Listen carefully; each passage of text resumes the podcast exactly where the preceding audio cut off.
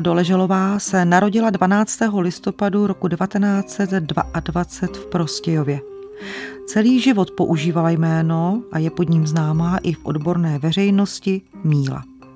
Výjimečná, nepřehlédnutelná a svébytná malířka a výtvarnice, jejíž rozsáhlá tvorba zahrnuje velké oleomalby, grafiky, knižní nástěné fresky i návrhy poštovních známek.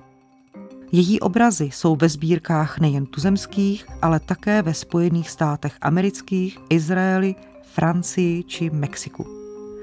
Na fotografiích vidíme ženu výrazných očí a rysů s koudalem vlasů nad obličejem, která šla po celý život za svým snem, kterým bylo malování. Umírá 30. prosince roku 1993 v Telči ve svých 71 letech.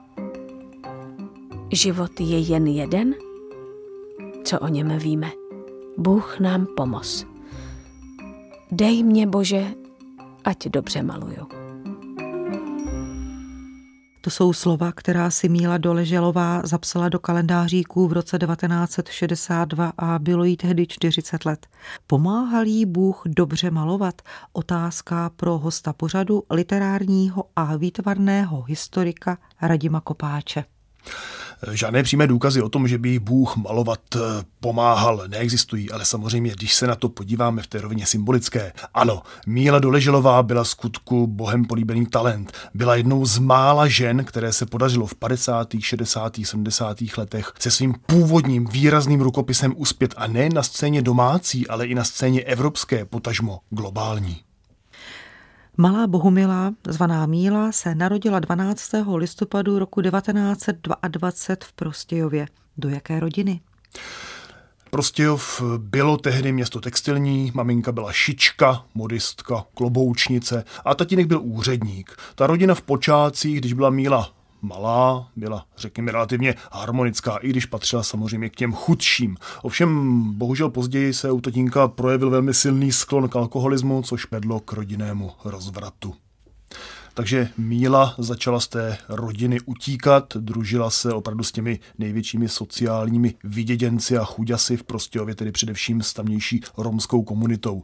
Samozřejmě už tehdy čmárala po zdech, čmárala po chodnících křídami barevné postavy a vlastně ta barevnost i ta figura ji pak provázely celý další její výtvarný život. A ona sama na své dětství vzpomínala těmito slovy. Matlala jsem rozsáhlé kompozice barevnými křídami na opěry zdí, na dlažební kostky, na dveře našeho příbytku. Už tehdy jsem na nic jiného nemyslela než na malování, ale bylo potřeba si co nejrychleji vydělat na chleba. Vyučila jsem se modistkou.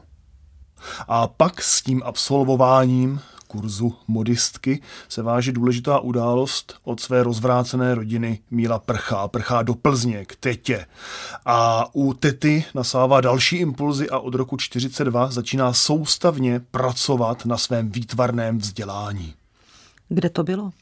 Začala studovat u výtvarníka malíře eh, Františka Eisenreicha, což byl jeden z mnoha eh, tehdejších akademiků, dnes už právem zapomenutý, eh, kolem Maxe Švabinského, byl jeho studentem, ale to akademické vzdělání se podařilo mu přenést, pokud jde o kresbu, pokud jde o grafiku a pokud jde i o oleomalby, tedy ty větší formáty, na svoji tehdejší nadšenou 18-letou, později 19-letou žákyni. V roce 1945, kdy končí druhá světová válka, je Míle necelých 23 let. A malování je pro ní stále tím nejdůležitějším. To nelze než potvrdit. Jakmile válka skončila, odchází do Prahy, kde se okamžitě hlásí na Akademii výtvarných umění. Bohužel na poprvé nebyla přijata. Navštěvuje tedy ten rok 45-46 grafickou školu, kde se utuží v technice a v roce 46 je na Akademii výtvarných umění přijata na podruhé a to rovnou do druhého ročníku a dále pokračuje ve studiích s bravurními výsledky. Jejím tehdejším učitelem byl profesor Vladimír Pukl. Později na něj vzpomínala. Nechával nám dost volnosti. Neslevil nám čárku, ale na druhé straně neomezoval náš výtvarný projev – Snažil se nám vštípit, jak velká věc je dělat umění a že se nesmíme spronevěřit. To byla má nejšťastnější léta. Mohli bychom říci, že navzdory nastolujícím se a panujícím tehdejším politickým poměrům, kdy komunisté získávali dominantní postavení v celém státě. Také se v té době měl budovat onen socialismus a pro studenty bylo důležité, dle dobového slovníku, aby navázali těsnější sepětí s dělnickou třídou, tak se vydávali na nejrůznější brigády. Míla Doleželová se ocitla na východním Slovensku. Bylo to v továrně na výrobu keramiky. A jak se později ukázalo, bylo to pro ní velmi zásadním. Znovu tady na Slovensku se setkává s romskou komunitou, která se vlastně pro ní stane pokud jde o náměty jejího díla, jednou z těch klíčových, ne rovnou tou nejhlavnější. Ale hlavně začíná po té zkušenosti s tou brigádou se poprvé v roce 48 profilovat jakožto autorka v kolektivní výstavě a od roku 49-50 se začíná poprvé ucházet taky ve veřejných soutěžích. Nejprve navrhovala známky, později navrhovala takové ty nálepky na krabičky od zápalech. Začíná se uplatňovat v těch nejmenších, vlastně nejtítěrnějších formátech kresebných a grafických. Z dnešního zpětného pohledu samozřejmě ten její tehdejší výraz je silně zatížený socialistickým realismem, tím nadšením, povinným nadšením z toho budování nového člověka. Ovšem zpětně za to už tehdy se trošinku tam začínají dostávat ty prvky, které ní později sílily. Řekněme, kubistické nebo postkubistické tvarosloví, různé deformování figury a částečně i prostoru. Akademii výtvarných umění dokončila v roce 1950, ale se školou se tak docela nerozloučila. Zůstala tam působit jako prozatímní asistentka profesora Pukla na další čtyři roky. Poté se rozhoduje, že akademii opustí. Jednak se chce vydat svou vlastní cestou a druhá také se jí vrátily její zdravotní problémy, které souvisely s podvýživou v období jejího dětství.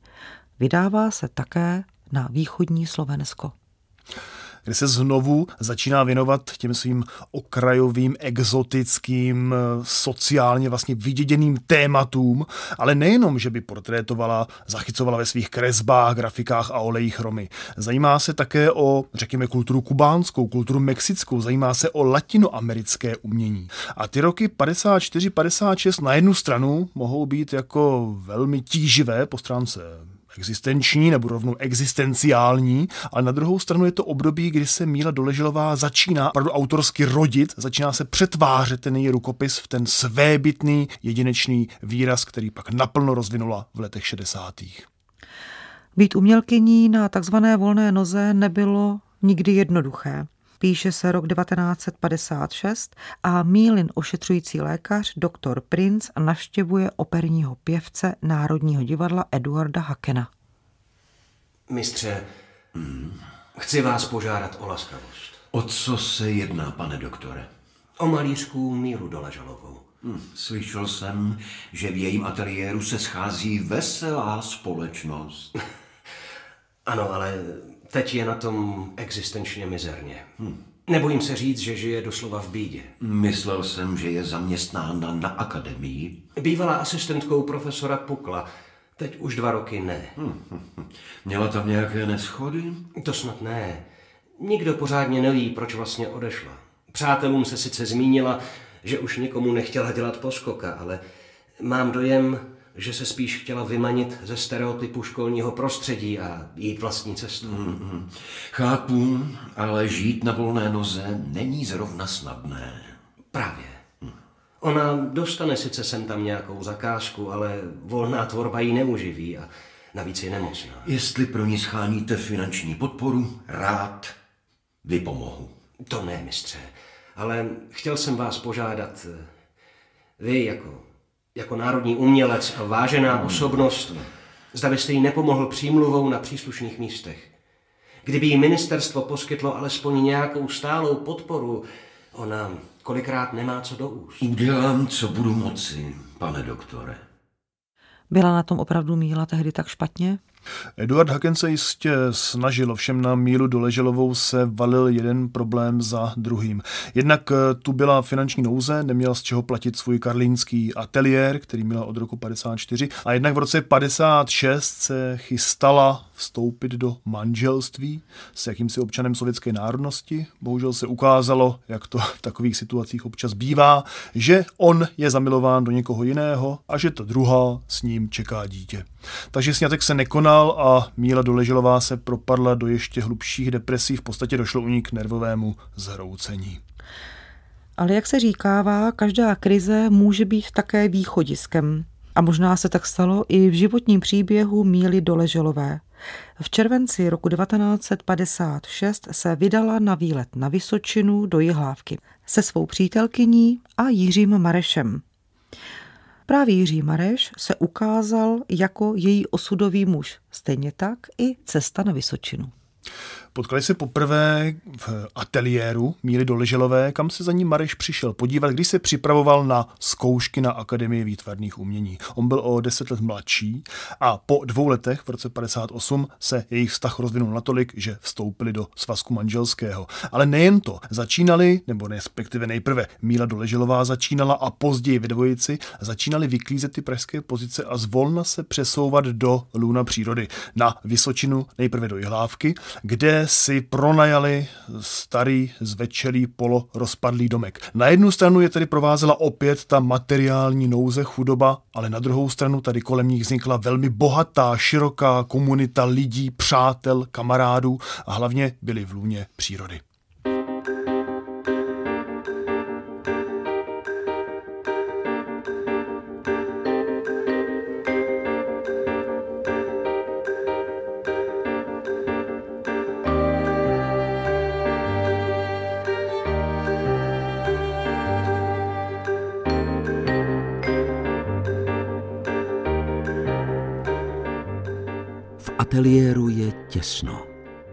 Jednak proto, že plátna, na nich šmaluje, jsou velká a je jich mnoho a mnoho.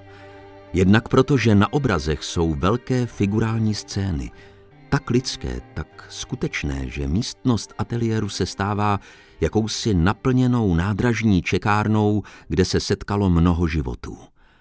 Stáli jsme před obrazy, a pak jsme sundávali ze skříně další a další. Nejsou cesto v krátké době několika hodin žádný z nich ani pořádně dovnímat. Napsali Lumír Čivrný a Milan Kundera ve své reportáži nazvané Umíli doleželové. Otištěna byla v časopise Kultura v roce 1960 a reportáž pokračovala. V umění nerozhoduje kvantita, nýbrž i kvalita. To je pravda. A přece ne docela.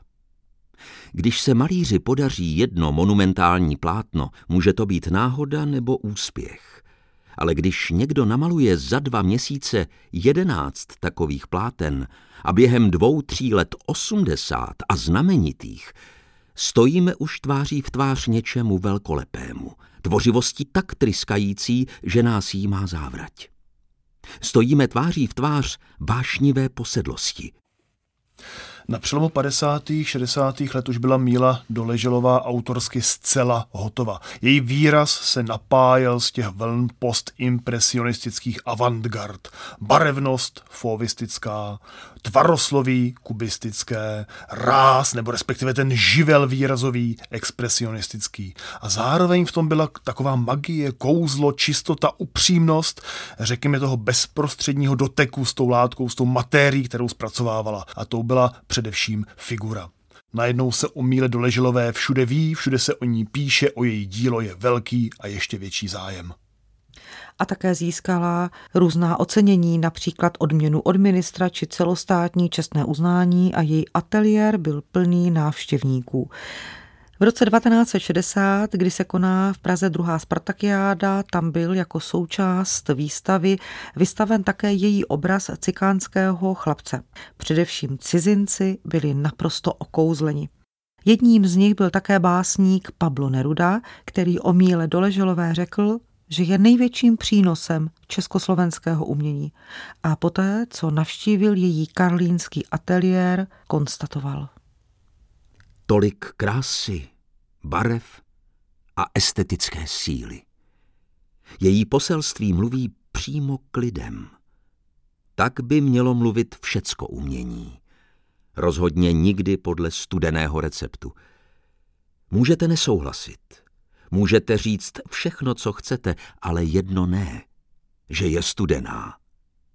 A to je skvělé. Krátce poté oba manželé opouštějí Prahu a stěhují se do vesnice Klátovec pod Javořicí na Českomoravské vrchovině. Jaké asi mohlo být manželství dvou výrazných umělců? Na Českomoravskou vrchovinu odcházejí ve 62. roce, kdy Mareš dokončuje studia Akademie výtvarných umění. To manželství bez pochyby bylo dramatické, plné emočních napětí z řady důvodů. Jednak on byl o těch deset let mladší, jednak Míla na něj evidentně v některých případech žádlila. Ale v polovině 60. let přichází z Prostějova do jejich rodiny Mílina maminka, která jim vypomáhá ze svého skromného důchodu. Míla tehdy pobírala pouze pouze velmi hubený invalidní důchod, ale hlavně maminka se jim stará vlastně o celé to jejich hospodářství, stará se tedy o ten chod domácnosti. Mareš byl ovšem pro Mílu velmi podstatnou figurou, takže přes veškeré ty napnelizmy emoční to byl právě on, kdo jí ukazoval tu šíři, to bohatství výtvarného projevu, kdo jí třeba představil ty velké murály, ty velké nástěné malby, populární tolik v Mexiku u autorů jako Diego Rivera a dalších. V roce 1966 proběhla výstava v Jihlavě, bylo to v oblastní galerii Vysočina. Byla to výstava, která byla pro Míru Doleželovou důležitá minimálně ve dvou ohledech. Za prvé, to byla jejich s Marešem první společná, řekněme, manželská nebo rodinná výstava. A za druhé, na té výstavě se nachomítla jedna francouzská novinářka, která později pomohla Míle Doleželové k velkému prodeji jejich obrazů, 25 obrazů do zámoří. A tím vlastně spustila, tímto přímo ona spustila její zaoceánskou slávu. Píše se rok 1967 a my se ocitáme v domácnosti Míly Doleželové a jejího manžela Jiřího Mareše v malé vesničce Klátovec pod Javořicí. Jirko, o té mojí výstavě vyšel článek v amerických novinách. No teda? Ivetka mi poslala překlad. Chválej tě. No, přečti si to sám. Psala to nějaká Doris Reno. Hele, už ten titulek, jako mexičtí primitivisté, výstava české malířky je senzační. Mm, no, novináři vždycky přehánějí. Obrazy jsou plné zářivých barevných kombinací, všechny figurální, z nich některé zachycují mnoho postav, jiné pouze dvě nebo tři, ale po každé máme dojem, že jejich kompozice je přirozeně správná a harmonická. Malby jsou velmi pozoruhodné a to hned v několika směrech. Přestože Doležalová nikdy nevycestovala z Československa. Mm-hmm. Doufám, že ta paní chápe, proč jsem ještě nikdy nevycestovala. Mílo, takovejhle úspěch tu ještě nikdo nikdy neměl. Jsi královna, světová. jo, mm, v 45. Ale no tak. A peníze už přišly. Jsi bohatá. Co si koupíš?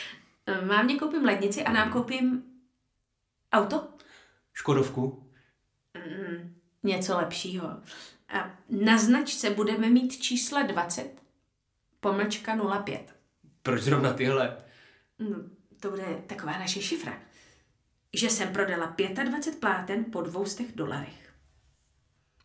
Těch 25 obrazů, které od Míly Doleželové koupil americký sběratel Josh Kligerman, bylo vystaveno v 67. roce v Miami. Tam mimochodem na té výstavě se zastavil mexický muralista David Siqueiros a těmi obrazy byl vyloženě nadšen.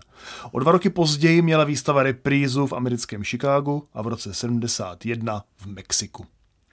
Obrazy Míly Doleželové byly srovnávány s malbami nejpřednějších Mexičanů a také v letech následujících se objevovali zájemci o jejich koupy, a to jak ze Spojených států amerických, tak také z Mexika.